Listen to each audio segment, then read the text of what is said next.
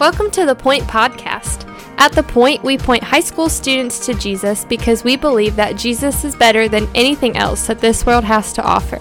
We hope that this podcast is an encouragement to you in your walk with Christ, but that it does not replace the time you're already spending with the Lord. Thanks so much for listening, and here's our awesome high school youth pastor, my husband, Justin Kinley.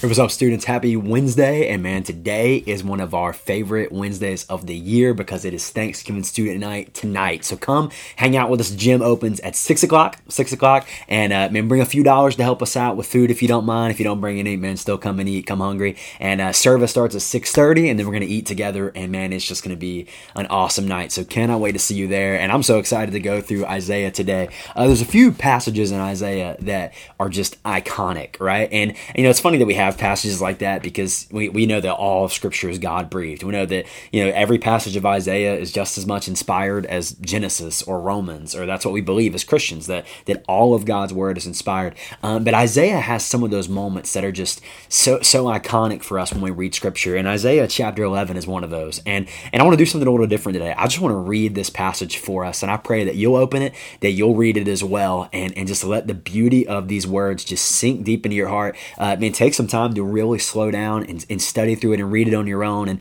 and just jot down what the Lord says to you out of it and just observe it and apply it to your life. But I think what's so cool is I will talk a little bit after verse 1, then I'm just going to read it. All right, I, I plan on it. I might talk a little bit. But out of verse 1, it says, There shall come forth a shoot from the stump of Jesse right? So, so think about this: uh, a stump, right, is a tree that's been cut down, right? It's just it's just a stump. It's nothing big. There's nothing amazing from that, but from that stump, there's going to be a shoot, right? And and literally, what the the Bible is painting here is Jesse is David's father. Okay, so King David, the the greatest king of Israel, right? Um, king David is uh, the son of Jesse, right? So from Jesse, a house that r- really is not that big, right? I mean, Jesse's just kind of a normal dude, like just a normal guy. But but from him, from the stump of Jesse, this shoot is going to sprout out. And and from David, we know that the genealogy of Jesus. Go read Matthew chapter one, where Matthew chapter one says that the son of Abraham and the son of David, and it points towards Jesus. And so we know that from David is going to come Jesus, and we know that David's descendant is going to reign on the throne forever and ever and ever. And so it's clearly what we're going to call a messianic passage here, where the Old Testament is just clearly and deliberately pointing us towards Christ. And listen to what it says. This is just so good. And just let, let the beauty of this chapter just, just fill your heart. It's just awesome. So there shall come forth a, a shoot from the stump of Jesse, and a branch from his roots shall bear fruit. And the Spirit of the Lord shall rest upon him, and the Spirit of wisdom and understanding, the Spirit of counsel and might the spirit of knowledge and the fear of the Lord. And his delight shall be in the fear of the Lord. He shall not judge by what his eyes see, or decide disputes by what his ears.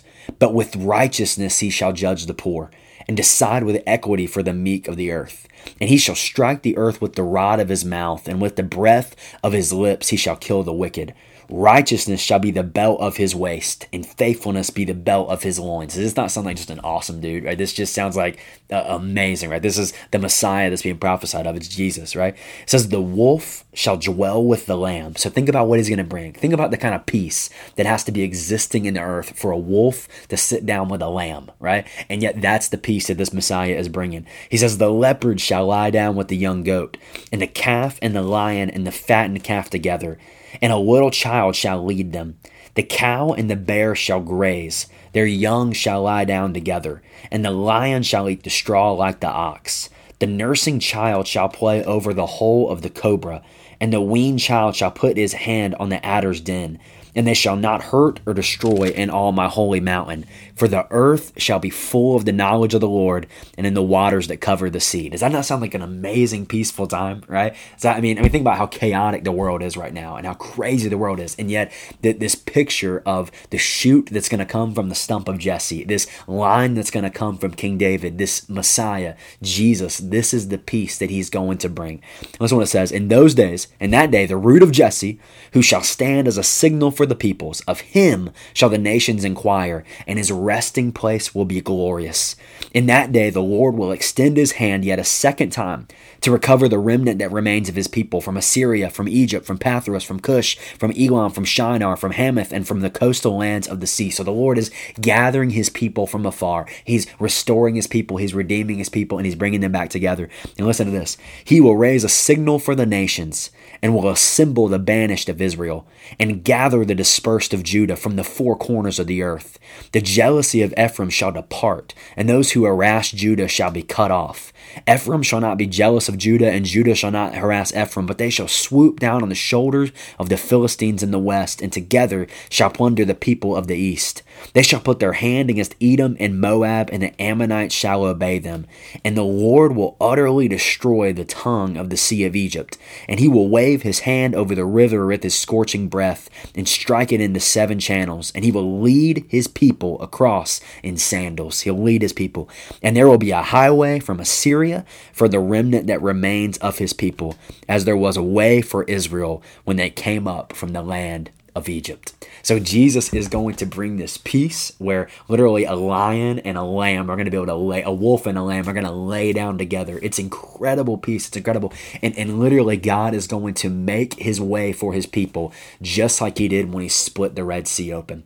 And what's amazing as Christians is we can claim that in, in the death and resurrection of Christ, that a way has been made for us to, to be reunited with God, right? To be a part of his family, to be a part of his kingdom. But we're still going to see this day fully when Jesus returns, when when he comes and restores everything to make all things new. And so, man, this is one of those passages that just in a crazy season of our world, right? And, and let's let's think of world as as bigger than just the United States of America, right? It's crazy in the United States right now, but look, it's crazy all across the world. I mean, famines happening all across the world, COVID affecting all parts of the world. The, the world is bigger than just us in, in the United States, right? It's this global thing this craziness that we're in the midst of, this craziness that seems to be all around us, and yet we can hold to the peace that Jesus is going to bring. We, we can hold to, to this new thing, this, this recreation of what God intended creation to be in Genesis chapter 1, where we dwell with God perfectly and God can dwell with us in perfect harmony. We can hold to that peace and hold to that hope. And so,